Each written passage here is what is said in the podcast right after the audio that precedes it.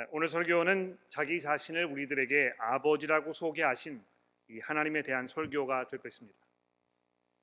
하나님께서 자기 자신을 인간들에게 나타내시면서 자기를 바위 또는 만군의 주, 목자, 남편 뭐 이런 여러 가지 이미지들을 사용하셔서 자신이 어떤 성품과 성질을 가진 하나님이신지에 대하여 우리에게 말씀하셨습니다. 어, 하나님이 바위라고 하였을 때 그 표현 속에는 하나님의 어떤 그 힘과 또 어떤 것에도 흔들리지 않으시는 그분의 그 견고함 아, 이런 것에 대한 그 이해가 담겨 있습니다. 그러나 실제적으로 하나님께서는 바위라는 그 물체가 아니고 인격체이시기 때문에 그런 표현은 은유적인 표현인 것입니다. 그렇지 않습니까? 즉 하나님은 바위와 같은 분이라는 것입니다. 하나님은 바위가 아니시고 바위와 같은 분이라는 것입니다. 그러나 자신을 아버지라고 소개하셨을 때는요. 자신이 아버지와 같은 분이라고 이야기하신 것이 아니고 하나님께서는 실제로 자기 자신을 아버지라고 이렇게 말씀하셨다는 것을 이해하는 것이 굉장히 중요합니다. 아, 내가 어떤 식으로 설명하면 인간들이 나에 대해서 더 분명하게 알게 될까 이렇게 고민하시던 하나님께서 세상 그 인간 사회에 존재하던 여러 가지 삼라 만상을 이렇게 내려다 보시다가 인간들 중에 이 아버지라는 존재가 있는 것을 보시고 아, 자신과 유사한 면이 있기 때문에 아 내가 내 자신을 인간들에게 아버지라고 이야기하면 그들이 나를 좀 더 쉽게 이해하겠구나 이렇게 생각하셔서 자기 자신을 아, 이렇게 아버지라고 말씀하신 것이 아니라는 것입니다. 성경의 하나님은요 아버지와 같은 분이 아니시고 그분은 실제로 우리들의 아버지이신 것입니다. 아, 물론 이런 사실에 대해서 많은 사람들이 굉장히 오랫동안 이의를 제기해 왔습니다. 하나님은 인간들처럼 육체를 가진 분이 아니시기 때문에 아버지라는 그 육체적인 표현이 맞지 않는다 하는 그런 반대 의견은 상당히 오래전부터 있어 왔습니다만 요즘 들어서 하나님을 아버지라고 부르는 것에 대해서 더욱 강한 그 불만을 갖고 있는 이런 사람들이 인간 사회에 존재하는 아버지의 어떤 그 부정적인 경험이라든지 또 그런 경험을 바탕으로 한 이 견해들로 인해서 굉장히 이 반감 이런 그 어, 반대 의견을 아주 강하게 표현하는 것을 우리가 보게 되는 것입니다. 사실 인간 사회에 존재하는 아버지의 모습을 보면 술에 찌들어서 늘 폭언과 폭력을 일삼던 아버지 또는 노름이나 불륜 관계 등으로 인해서 가정을 풍비박산 내신 아버지, 아예 가정을 포기하고 자신만을 위하여 떠나버린 아버지. 그래서 어머니께서 온갖 고생을 다 혼자 감수하시면서 자녀들을 키워내셔야 했던 그런 그 비운적인 그런 가정사. 아, 이런 경험들이 쌓이고 쌓이면서 어느샌가 사람들의 마음 속에는 아버지라는 사람에 대한 이 깊은 원망이나 또는 이 울분 아, 이런 것들이 쌓여지고 있는 것입니다. 게다가 이 유교적인 문화권에서는 군사부 일체 이렇게 해가지고요 임금과 선생과 아버지는 항상 한 분이시다 이렇게 해서 굉장히 근엄하기만 하고 가까이 다가갈 수 없는 아, 이런 분으로 이해되었기 때문에 또는 이 무한 경쟁 속에서 살아남아야 하는 현대 사회에서 아버지들이 점점 가정과 육체적으로뿐만이 아니고 정서적으로도 점점 멀어져 이 소멸되어 가는 것 같은 그런 존재가 되어버린 것입니다. 이 자녀들이 아버지를 보기가 어려운 것이죠. 너무 일하는 시간이 길기 때문에 그래서 뭐 어, 주말에 잠깐 이렇게 아버지를 볼 기회가 있는데 주말이 되게 되면 자녀들은 자녀들 나름대로 뭐 과외를 해야 되고 뭘 해야 되고 이렇게 하다 보니까 점점 아버지와 만나는 시간이 줄어들고 아버지는 더 이상 내 삶에서 그렇게 중요하거나 중요한 위치에 있지 않는 이런 사람이 되어 버렸다는 것입니다. 또 그것도 모자라서 가정에서 아내들은 자녀들 앞에서 늘 남편에 대한 불만과 불평을 쏟아내고 더 나아가서 남편에 대한 존경심이나 남편에게 순종하는 모습을 보이, 보이는 것을 이미 포기해 버린 지가 오래되었기 때문에 자녀들도 더 이상 아버지를 존경하지 못하게 되어 버린 것 같습니다. 물론 이렇게 된 데는 자업자득 그렇죠? 자기가 저지른 일에 대한 대가를 스스로 받는 그런 면이 분명히 있습니다. 그러나 이런 모든 그 환경을 바탕으로 인하여 이 가부장 제도는 그 자체로 인간을 억압하는 그 사회악이라 이렇게 하는 주장들이 이 여성 인권 운동에 앞장서시는 분들을 통해서 아주 공공연하게 제기되고 있는 것입니다. 아, 이런 상황 속에서 왜 하필이면 하나님을 꼭 아버지라고 이렇게 불러야 하는 것인가? 왜 성경의 말씀대로 하나님을 아버지라고 고백하는 것이 필요한 것인가? 그렇게 함으로 인해서 도대체 우리가 얻는 것이 무엇인가? 아, 이런 것들을 우리가 오늘 아침에 잠시 한번 생각해 봐야 되겠습니다. 아, 가장 먼저 제가 여러분들에게 말씀드리고 싶은 것은요. 이 하나님께서는 믿는 자들의 아버지이시지만 동시에 모든 사람들의 아버지시라는 것입니다. 왜 그렇습니까? 아, 제가 이제 그 오늘 설교를 하면서 성경의 여러 구절들을 이렇게 말씀드릴 텐데 아마 그 이렇게 성경을 좀 빨리빨리 찾아보시면 좋을 것 같아요. 제가 아, 항상 이 문제로 고민합니다. 아, 이 성경 구절을 화면에다가 올려드리면 여러분들이 그 화면을 금방 이렇게 보시고 빨리빨리 찾아오실 수 있을 거라고 생각이 되는데요. 제가 가만히 이거를 관찰해 보니까 이제 여러분들이 더 이상 성경을 가지고 다니지 않으시는 것입니다. 왜냐하면 화면에 뭐 다 뜨고 어, 또다 읽어주고 이렇게 하니까 아, 그러지 않아도 성경을 손에 들고 아, 가차이 하는 일이 점점 어려워지고 있는데 교회에 와서조차 와서조차 이 성경을 내 손에 쥐지 않아도 되니까 아, 이 성경이 그저 뭐 중요한 거라고 이야기는 하게 되지만 실제로는 그렇게 다가서지 않는 그런 면이 분명히 있거든요. 그래서 제가 성경 구절을 말씀드릴 때 화면에다 띄워드리지 아니하고 여러분 가지고 계시는 성경을 직접 찾아보시라고 이렇게 말씀을 드리고 싶습니다. 혹시 오늘 교회에 성경을 가지고 오시 못하신 분들이 계시면 다음 주에 꼭 성경을 가지고 오시고요. 이 요즘에는 뭐이 전화라든지 또 태블릿 이런데 성경이 이제 있기 때문에 아, 여러분이 그 전화를 들여다보고 계시면 아, 성경을 보시는 것으로 제가 이해하도록 하겠습니다. 자, 이 이사야서 64장에 있는 말씀을 보십시오. 64장 8절에 있는 말씀인데요. 이사야서 64장 8절입니다. 그러나 여호와여 이제 주는 우리 아버지 신이다. 이스라엘 백성들이 이, 아, 그 이사야 선지자의 그 고백을 통하여 이렇게 이야기하고 있는 것입니다. 여호와여 주께서는 우리의 아버지신이다. 근데 왜 그런 것입니까? 이렇게 그 보충 설명을 그 후에 뭐라고 하고 있습니까? 우리는 진흙이요 주는 토기장이시니 우리는 다 주의 손으로 빚으신 것이니이다. 즉 하나님께서 이 창조주로서 아버지시라는 것입니다. 여러분 이 아버지의 역할은요. 그래서 성경에서 하나님에 대해 생각했을 때 이 생명의 근원이 되시는 분, 생명을 주시는 분, 아, 바로 그것이 아버지라는 것입니다. 어, 뭐 이 생리학적으로 보았을 때 어, 요즘 뭐 많은 사람들이 어, 이 어머니의 몸에서 이제 자식들이 이렇게 태어나기 때문에 아, 이 어머니의 역할이 굉장히 중요한 것으로 어, 이렇게 이해합니다. 물론 정말 그렇죠. 정말 이 자식이 세상에 태어나는 데 있어서 어머니의 역할만큼 또 중요한 것이 있, 을까 이렇게 생각해 봅니다. 아, 그러나 아, 성경이 우리에게 이야기하는 바가 무엇입니까? 어머니께서 굉장히 중요한 역할을 감당하셨지만 근본적으로 생명이 있도록 하게 한 그 근본적인 책임은 아버지에게 있다는 것입니다. 어, 그래서 하나님께서 아브라함에게 예, 이렇게 그 상속될 상속자의 역할을 하게 될그 아, 자식에 대해 이야기하면서 아, 아브라함이 그랬잖아요. 아, 이 마음이 좀 조바심이 생겨가지고 아들이 생기지 않으니까 다른 여자를 통해서 아, 이그 양자를 얻었는데요. 하나님께서 그 아, 아브라함에게 뭐라고 얘기하셨습니까? 그 사람은 너의 이 상속자가 되지 않을 것이다.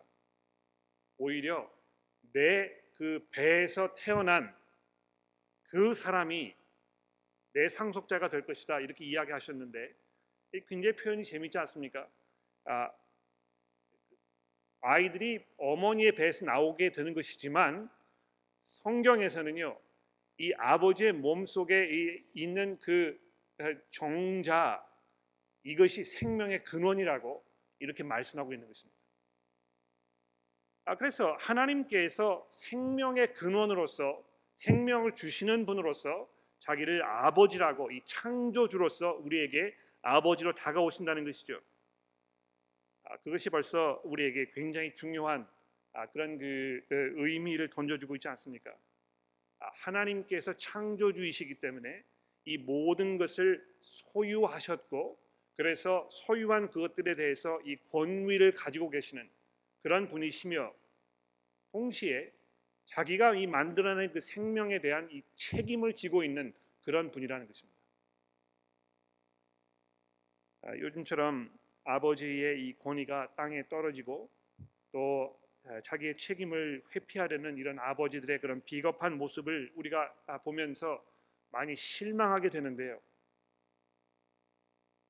잠시 우리의 눈을 들어서 이 땅의 아버지들을 보지 말고 하늘에 계신 우리의 아버지를 생각해 봅시다.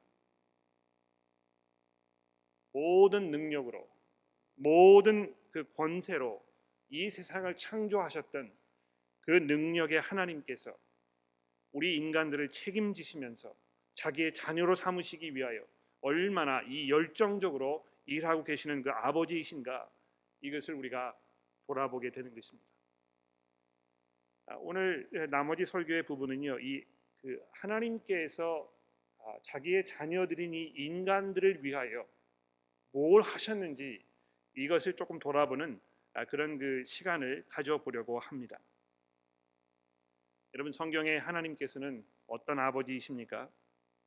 하나님께서 창조하신 그 하나님의 자녀들을 자기의 자녀로 삼으시기 위하여 무엇을 하셨습니까? 우선 먼저 성경이 우리에게 이 하나님 아버지를 예수 그리스도의 아버지라고 먼저 이렇게 이야기하고 있습니다. 굉장히 중요한 말씀인 것 같아요. 예, 예수 그리스도께서 하나님을 생각하였을 때 하나님 앞에 나아갔을 때 그 분을 자기의 아버지라고 부르고 계시는 것입니다. 아, 우리가 이 골로새서를 아, 시리즈를 마쳤는데 이 골로새서 처음으로 돌아가 보시면 1장 3절에 사도 바울이 이렇게 얘기하지 않습니까? 우리가 너희를 위하여 기도할 때마다 하나님 곧 우리 주 예수 그리스도의 아버지께 감사하노라. 여러분 그 사도 바울의 편지를 이렇게 쭉 읽어 보시면은요. 한 번도 예외 없이 하나님 아버지를 예수 그리스도의 아버지시라고 이렇게 말씀하고 있다는 것입니다. 아, 이뭘 말하는 것입니까? 하나님께서는요 아버지가 아니셨던 때가 없었다는 것입니다. 예. 성자 하나님께서 영원부터 영원까지 계셨던 것처럼 이 성부 하나님께서 성자 하나님의 아버지로서 영원토록 존재하셨다는 것입니다. 그러니까 이 아버지 되신다는 것이 하나님의 그 근본적인 그 성품이라는 것입니다. 하나님을 생각하였을 때 그분의 아버지 되심을 분리시켜서 생각할 수가 없다는 것이죠. 자, 근데 여러분 이 예수 그리스도께서 이 성부 하나님을 자기의 아버지로 이렇게 이해하셨을 때 어떻게 하셨습니까? 하나님 아버지를 절대적인 신뢰의 대상으로 생각하지 않으셨습니까? 하나님 아버지를 향한 그 한없는 믿음과 그 일관된 그 겸손함으로 하나님 아버지 앞에 나아가지 않았습니까? 심지어는 이 십자가의 이 죽음을 아, 아, 아, 그 남겨둔 그 마지막 날 밤에도 하나님 아버지께 나아가서 이 땀방울이 피땀 이 핏방울처럼 땅에 떨어지도록 간절하게 기도하면서 아버지를 향하여 자기의 믿음을 고백하고 아버지께 순종하고 아버지에 대한 그 깊은 사랑을 이 아들 하나님께서 보여주신 것 아니십니까? 이 절대적인 신뢰의 대상인 것입니다. 실제로 하나님 아버지께서는요, 그 아들 하나님을 향하여 이 말로는 형연하기 어려운 그런 깊은 사랑으로 그 아들을 사랑하셨던 것입니다. 그 아들이 모든 영광을 받게 하시려고 그 아들을 영화롭게 하시는 그 아버지의 열정을 우리가 성경을 통해서 특히 이 골로새서를 통해서 우리가 확인해 보지 않았습니까?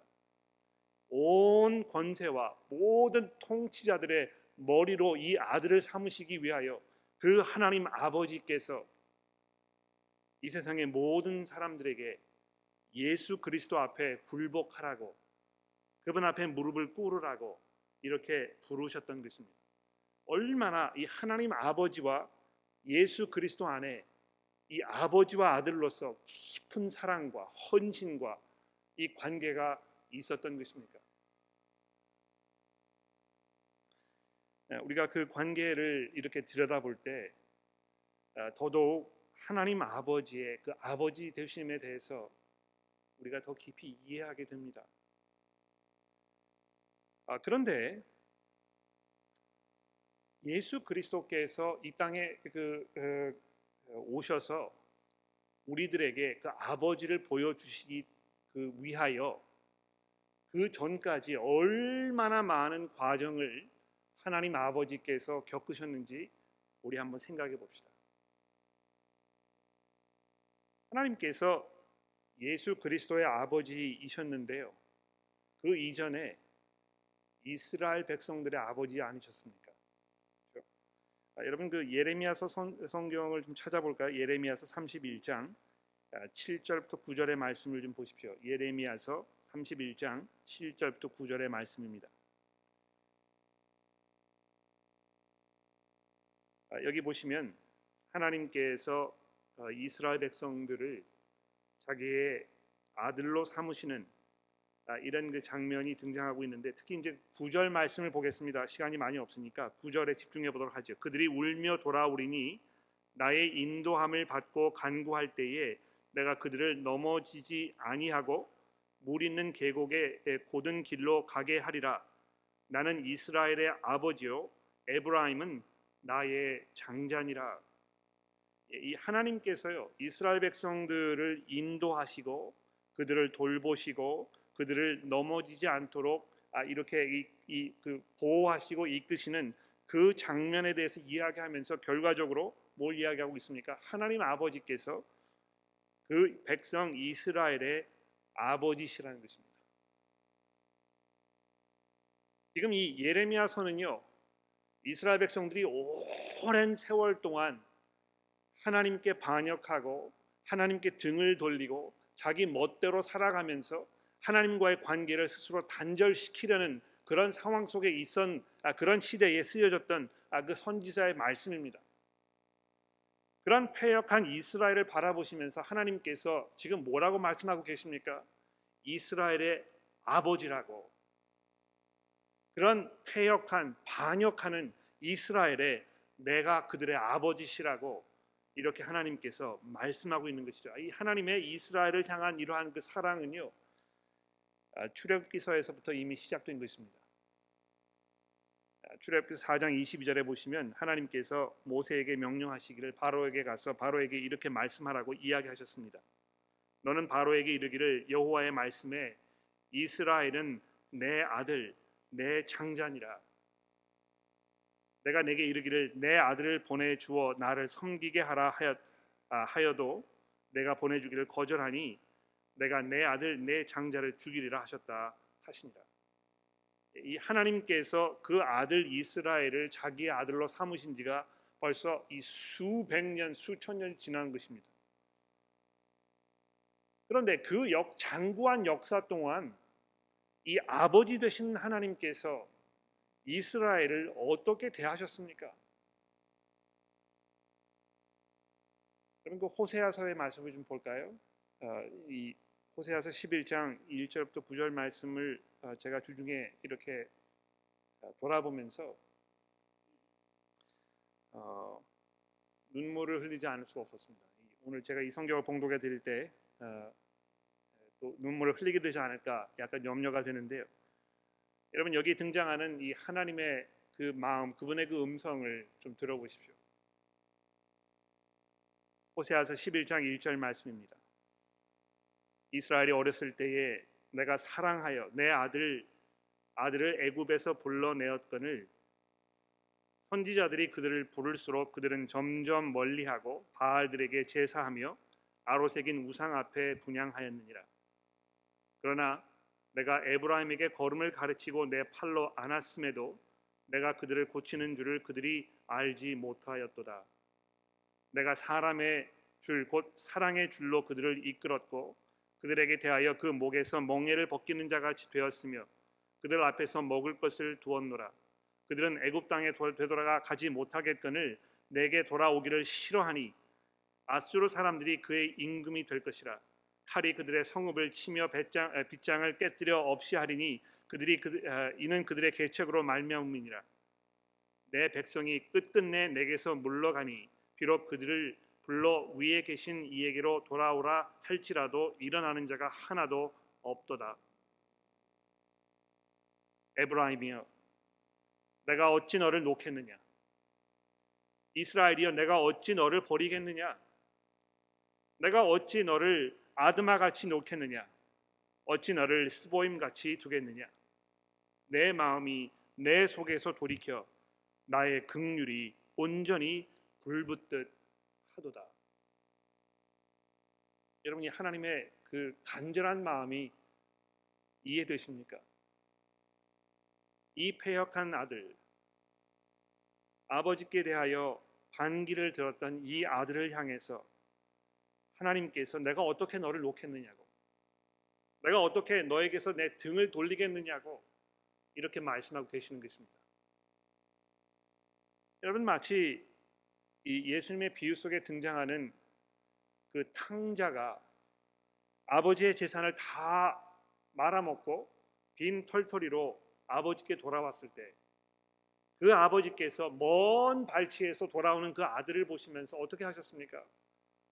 신발도 신지 아니하고 달려 나아가서 그 아들을 끌어안고 돌아온 아들을 향하여 큰 잔치를 베푸는 그 모습을 연상하게 되는 것입니다. 이 성경의 하나님 아버지께서 이런 분이라는 것입니다. 내가 어떻게 내 아들을 포기하겠느냐?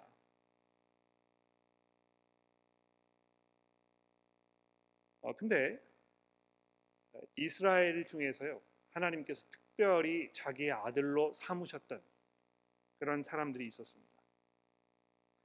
아, 이 시편에 보게 되면 아, 다윗 다윗이 이제 하나님을 향하여 노래를 하면서 아, 다윗 그 이스라엘의 왕으로서 그 하나님과 자기가 누렸던 그 특별한 관계에 대해서 이제 이야기하고 있는데 여러분 그 시편 89편의 말씀을 좀 보십시오. 시편 89편 20절에 있는 말씀입니다. 시편 89편 20절. 내가 내 종 다윗을 찾아내어 나의 거룩한 기름을 그에게 부었도다. 내 손이 그와 함께하여 견고하게 하고 내 팔이 그를 힘있게 하리로, 하리로다. 원수가 그에게서 강탈하지 못하며 악한 자가 그를 곤고하지 못하리로다. 내가 그의 앞에서 그 대적을 박멸하며 그를 미워하는 자들을 치려니와 나의 성실함과 인자함이 그와 함께하리니 내 이름으로 말미암아 그의 뿔이 높아지리로다. 내가 또 나의 손을 바다 위에 놓으며 오른손들을 강들 위에 놓으리니 그가 내게 부르기를 주는 나의 아버지시요 나의 하나님이시요 나의 구원의 밥이시라 하리로다. 내가 또 그를 장자로 삼, 삼고 세상 왕들에게 지존자가 되게 하며 그를 위하여 나의 인자함을 영원히 지키고 그와 맺은 나의 언약을 굳게 세우며 또 그의 후손을 영구하게 하여 그의 왕위를 하늘의 날과 아, 날과 같게 하리로다. 자, 여기 보시면 하나님께서 지금 아, 이스라엘의 왕 왕을 기름 부어서 메시아로 삼아 가지고 그와 아주 특별한 이 관계를 지금 맺으시려는 이런 상황에 대하여 설명하고 있습니다. 그러니까 마치 하나님께서 가지고 계시는 그 모든 권세와 능력을 이 아들에게 다 주시려고 하는 이런 그, 그 의도를 지금 말씀하고 계시는 것입니다.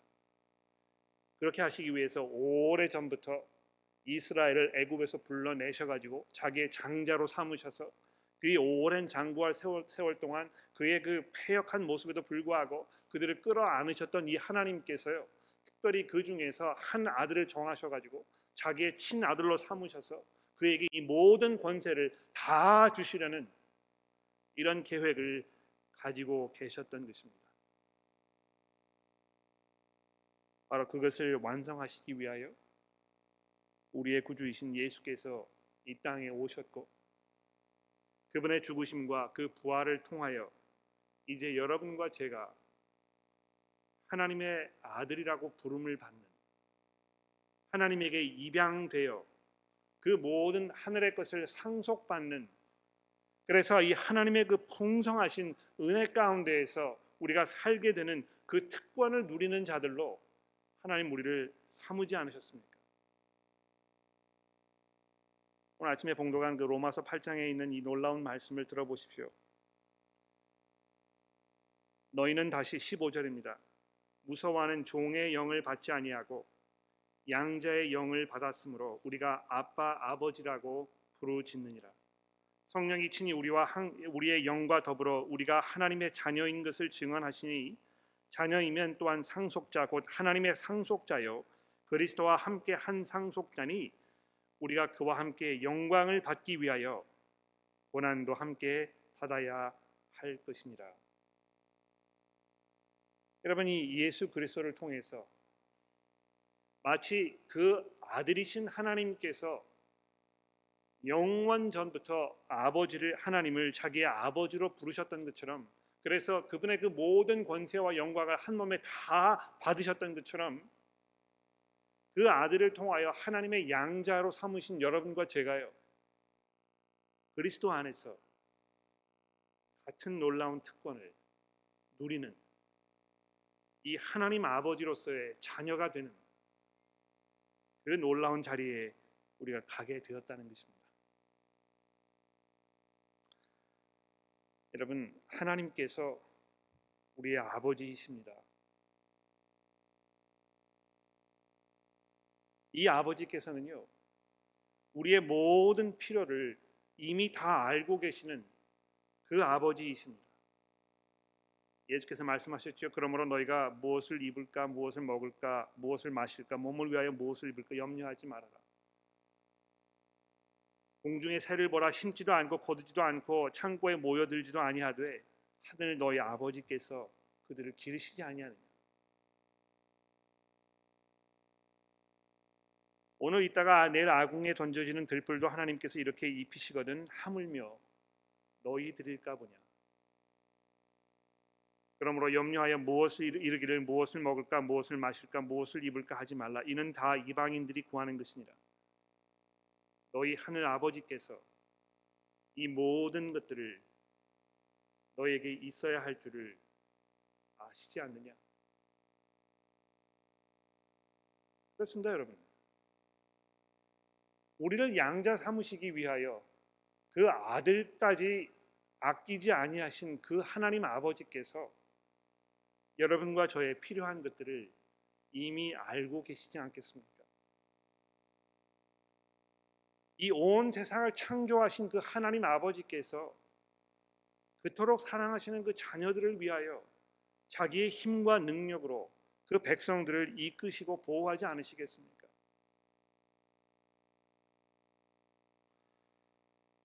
아, 때로 우리의 삶 속에 우리가 기대하지 않았던 시련과 역경이 다가오고 그래서 종종 하나님의 그 아버지 되심에 대하여 우리가 의심할 때가 있지 않습니까?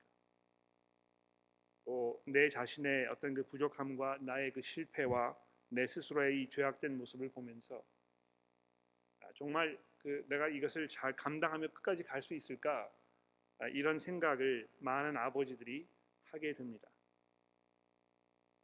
그런데 이 히브리서 12장에 있는 말씀 보시면 하나님께서 어, 우리에게 이 시련을 통하여 아버지로서 어떻게 하고 계시는지를 이렇게 설명하고 있습니다. 한번 살펴보시겠습니까? 히브리서 12장 1절에 있는 말씀인데요. 그러므로 우리에게 구름같이 둘러싼 허다한 증인들이 있으니 모든 무거운 것과 얼매시기 쉬운 죄를 벗어버리고 인내로서 우리 앞에 당한 경주를 경주하며 믿음의 주여 또 온전케 하시는 이인 예수를 바라보자. 그는 그 앞에 있는 기쁨을 위하여 십자가를 참으사 부끄러움을 개의치 아니하시더니 하나님의 보좌 우편에 앉으셨느니라. 너희가 피곤하여 낙심하지 않기 위하여 죄인들이 이같이 자기들에게 거역한 일을 삼으신 참으신 일을 생각하라. 너희가 죄와 싸우되 아직 피 흘리기까지 대항하지 아니하고 또 아들들에게 권하는 것 같이 너희에게 권면하신 말씀도 잊었도다. 일러스되 내 아들들아 주의 징계를 아, 징계하심을 경히 여기지 말며 그에게 꾸지람을 받을 때에 낙심하지 말라. 주께서 그 사랑하시는 자들을 징계하고 그가 받으시는 아, 받아들이시는 아들마다 채찍질 하심이니라 하셨습니다. 너희가 참으면 징계를 받기 위함이라 하나님이 아, 아들과 같이 너희를 대우하시나니 어찌 아버지가 징계하지 않는 아들이 있으리요 징계를 다 받는 것일건을 너희에게 없으면 사생자여 친아들이 아니니라. 또 우리 육신의 아버지가 우리를 징계하여도 공경하였거든 하물며 모든 영의 아버지께 더욱 복종하며 살려하지 않겠느냐. 그들은 잠시 자기의 뜻대로 우리를 징계하였거니와 오직 하나님은 우리의 유익을 위하여 그의 거룩하심에 참여하게 하시느니라. 아, 바로 이것이 우리의 아버지이신 하나님의 의도입니다. 우리의 유익을 위하여 여러분과 제가 하나님의 그 거룩하심에 참여하도록 하시기 위하여 우리 가운데 일하시고 역사하시는 그 아버지이시라는 것입니다. 여러분 이 하나님께서 얼마나 신실하신 분이십니까? 오랜 세월 동안 아버지로서 그 자녀들을 참으시고 그 자녀들을 품에 안으시고 이끌어 주시고 먹이시고 입히시면서 집 나간 아들을 자기의 이 품으로 부르시기 위하여 자기의 그 아들까지 희생시키시기를 마다하지 않으셨던 이 풍성한 은혜의 하나님. 그것도 모자라서 성령을 우리 가운데 부어 주셔서 우리로 하여금 하나님을 아바 아버지라고 부르게 하시는 이 하나님의 그 극률하심과 그 은혜를 오늘 아침에 우리가 돌아보게 됩니다. 사랑하는 교우 여러분, 아버지의 역할을 감당하는 것은 놀라운 특권이고 또 큰 은혜라고 생각합니다. 아, 물론 우리가 하나님 아버지와 같이 완전한 모습을 누릴 수 없지만 성경이 우리에게 분명히 이야기하는 것은 아, 육신의 아버지로서의 역할을 감당하는 여러분과 저에게 이 하나님 아버지의 모습을 부분적으로나마 우리 자녀들에게 우리 가정에게 보여주어야 할 그 역할과 책임이 우리에게 있다고 말씀합니다. 이것을 포기하거나 이것을 가볍게 여기거나 이것을 버리지 마십시오.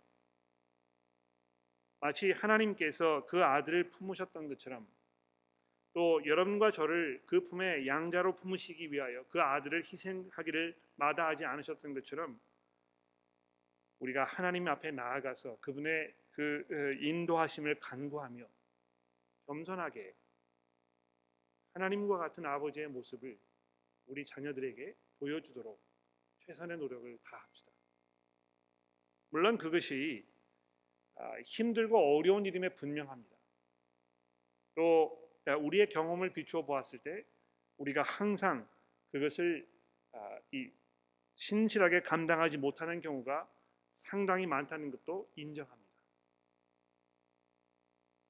그러나 우리의 실패에도 불구하고 단 한 번도 실패하지 않으시는 단 한 번도 자기의 아버지 됨을 가볍게 여기지 아니하시는 그 하나님 아버지 앞에 우리가 나아가서 그분께 의지하며 그분의 도우심을 간구하며 부족한 면들을 채워 주시기를 우리가 기도로 간구합시다.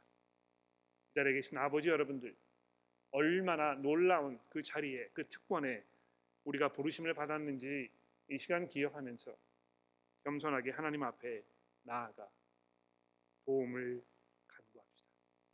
기도하겠습니다. 하나님 아버지 감사합니다. 오늘 아버지 날을 맞이하여 우리의 아버지 되시는 하나님에 대해서 저희가 잠시 생각해 보았습니다.